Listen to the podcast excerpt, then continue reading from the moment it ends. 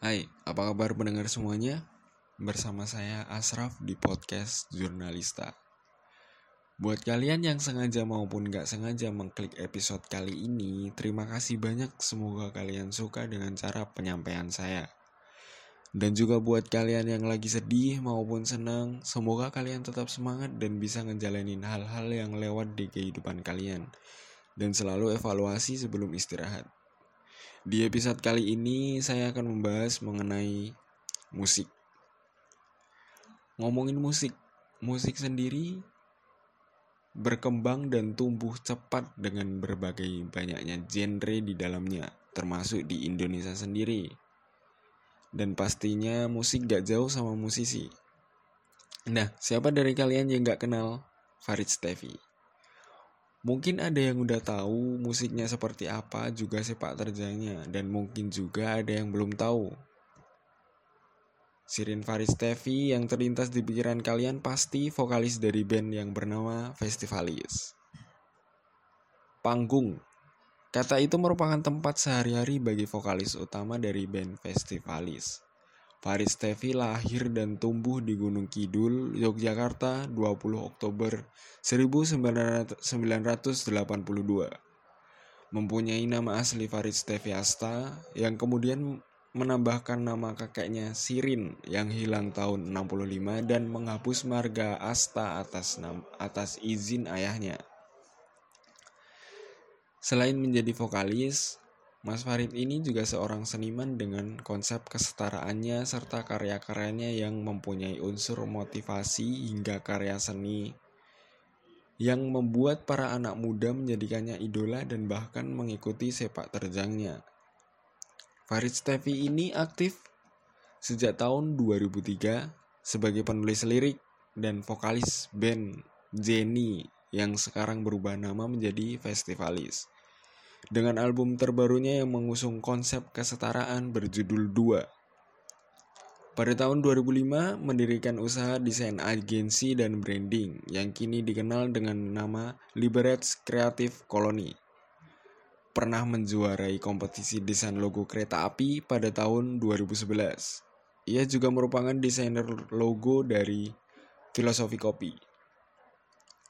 Sebelumnya pada tahun 2008, ia aktif sebagai perupa, karya-karya terakhirnya banyak memuat topik 65.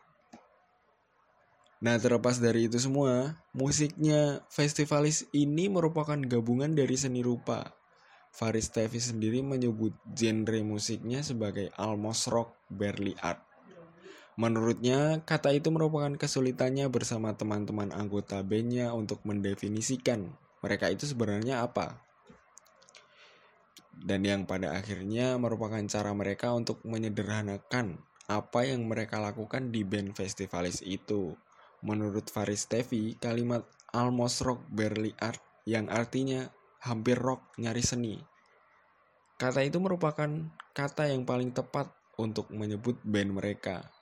Karena selain itu, menurut mereka ada yang lebih rock dan lebih hebat dari band mereka. Dan juga ada yang lebih berkarya seni hebat dari Faris Tevi maupun bandnya sendiri.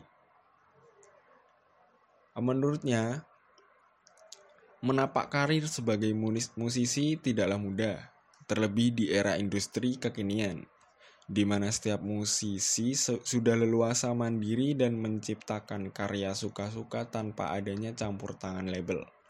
Tanpa label, efek yang cukup terasa adalah harus bekerja keras memperkenalkan dan memasarkan karyanya ke pendengar musik di tanah air maupun di luar tanah air. Namun mudahnya teknologi saat ini nggak berarti membuat proses itu juga mudah. Banyak yang gagal dalam melewati proses itu.